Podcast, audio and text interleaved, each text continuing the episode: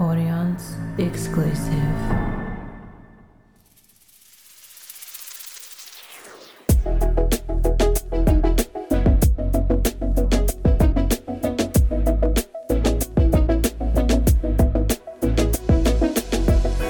Hi, everyone, and welcome to the Relationship Circle podcast. I'm your host, Beck Thompson, and this podcast is all about showing you how to stop running in circles, ditch those dating games, and let your inner compass lead the way.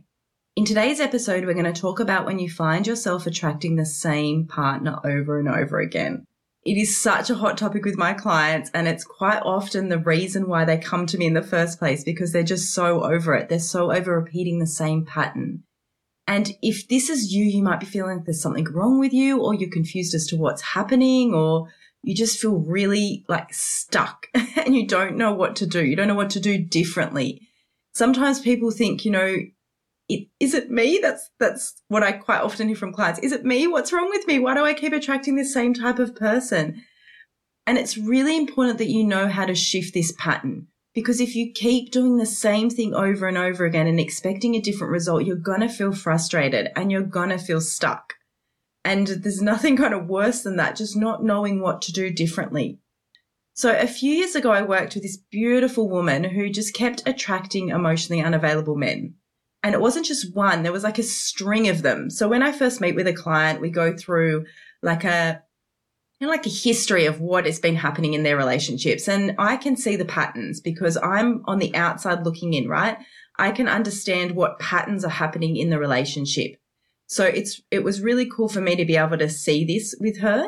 And it was interesting because initially to her, they looked different. But after a while, she noticed that underneath all of that surface stuff, and when the honeymoon phase was ending, they weren't available for her emotionally. So when she was wanting to be vulnerable with them, she got told that she was too much or she was being difficult or that it, this was really hard work and it shouldn't be that hard.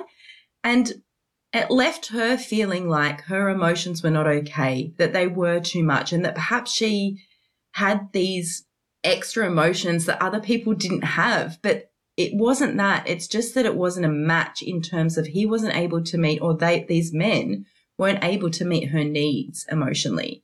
So it's not that she had too many emotions or that she wasn't okay or it was, she was too much. You're never too much for the right person.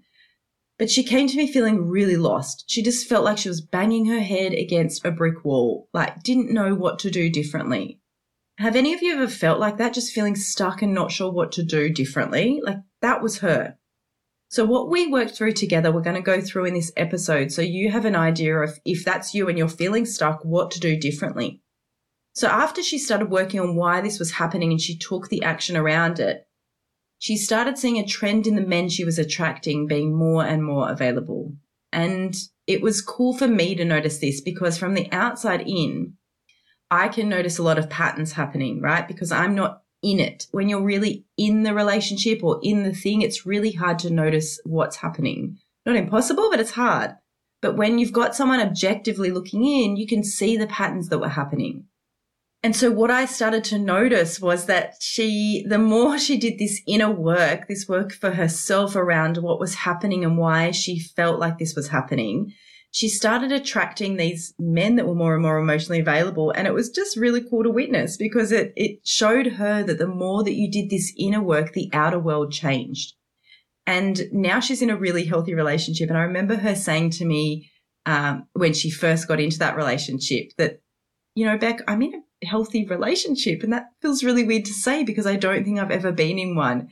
And it was just so beautiful for me to hear that and to see the look on her face when she said that because that's what I want for you all, for you all to be in really healthy, you know, fulfilling relationships. But so much of this stuff is unconscious. You know, Carl Jung said, until you make the unconscious conscious, it will direct your life and you will call it fate. And I love this quote because it's true. Until you bring that stuff that's in the unconscious up to the surface in the conscious, you will go about your life acting as though things are just supposed to happen and that's just who you are or that's just who you're supposed to be with or because you've had the patterns and the examples to show you over and over again. And it's so key that we do that, that we bring the unconscious up to the conscious level so that you can recognize what's happening. Because while things live in the unconscious, it's really hard to make a difference with things because you don't know what's happening. So it's really important to do that.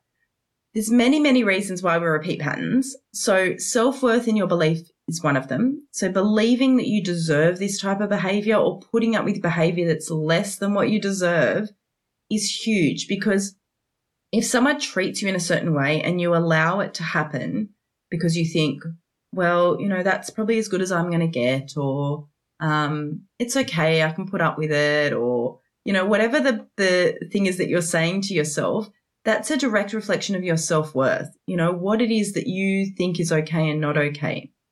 And then there's sometimes like a lack of clarity around what you're looking for. So, you know, I'm sure you've heard this saying, but if you get in your car without a GPS and you don't know where you're, and you're supposed to be going to a destination, um, and you don't have your maps or whatever turned on, it's really hard to know where you're going or how you're going to get there. So it's important to know what you're looking for. And then it also comes back to your beliefs around that. Like, do you believe that you can have that? Have people told you that you're too much or looking for too much or that your list is too long? Like, what is it that you believe that you can have? And then there's the unresolved patterns. So sometimes what happens is that we subconsciously recreate the past dynamics in an attempt to kind of resolve this unresolved trauma or issues from our past. So this might look like you becoming attracted to familiar traits or behaviors because you want to fix or change the outcome this time. And there's more to it, but in my work, it's all about how we make the unconscious conscious and how you change this repeating pattern of attracting the same guy over and over again. So let's get into that. How do you actually practically do this? So the first step to changing this is awareness and awareness is so key because when you're aware, you can actually change stuff. And like I spoke about before, if you're acting from your unconscious, it's really difficult to make changes from this space. So there's many different ways to get awareness. You could do journaling, meditation, self-reflection and reflect on, you know, the patterns that you notice showing up in your dating life now. So if you're going on several dates and you're, you know, take inventory, take stock of what's happening with them and see if there's a pattern that you notice happening there. And then reflect on your past relationship patterns. So when you look back at those past relationships, are there any patterns that you notice showing up that um, are repeating themselves? So uh, is it emotionally unavailable men? Is it that you are being cheated on a lot? Is it that uh, they're choosing their friends over you? Is it that they're disrespectful or they're toxic relationships? Like whatever the past patterns are, there can also be really positive patterns as well, but we're working on the ones that you want to change. So think about the past patterns there. And then you could also ask loved ones if they've noticed any patterns or themes. And I know, I know this is really vulnerable because you're asking them to notice things that you might not want to look at. But if you want things to be different, it's time to stop ignoring the red flags and to do something about them. And just choose people that you trust. Choose people that you know have your back and that want to give you their support.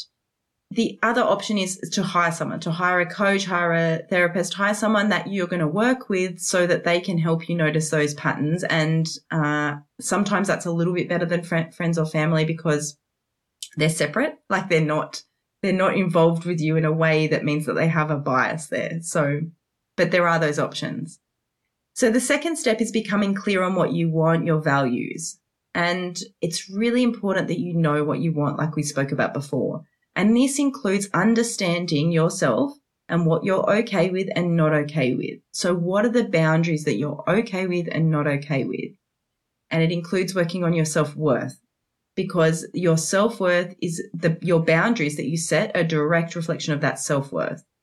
Then it's about taking action. So, you know, start dating again. You don't need to put your life on hold till you feel like you're like fully, a fully amazing human who can go back into the world of dating most of the work happens when you're in relation with other people. So when you start dating again, what patterns or themes do you notice? Like put those boundaries in place when you start dating because it's never ever too early to start implementing those boundaries. You can do that from the first conversation. If someone says something that you're not okay with, for when you go out on a date, if you notice some behavior that you're not okay with, it's really important to do that because the the response that you get from putting a boundary in place says everything. if someone responds with disrespecting the boundary that you've put in place, that's a massive red flag and you need to stop that.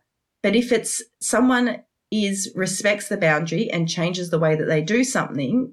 So a good example of this is like if you're on a date and someone calls you a name that you're not comfortable with, like they call you doll or babe or love or whatever, and you're thinking, I'm not okay with that. I just want you to call me by my name.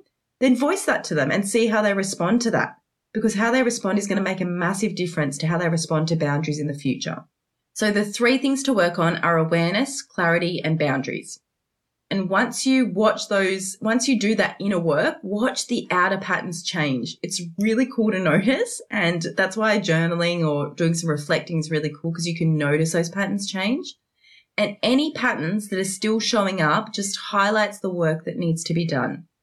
So in the next episode, we're going to talk about boundaries and people pleasing, which is really cool because we'll go deeper into how to notice if you're doing that, how to kind of stop that, how to, you know, do things a bit differently so that you can get what you want in life. And I know this is a lot to take in. So if we're not already friends on socials, then follow me there as there's lots of content to support you on this journey for you to find a connection that lasts a lifetime. Thank you so much for listening to the show. If you got value from this, please don't hesitate to share with a friend so they can get value from this too. And don't forget to hit follow so you don't miss an episode. It's also how I keep this podcast alive.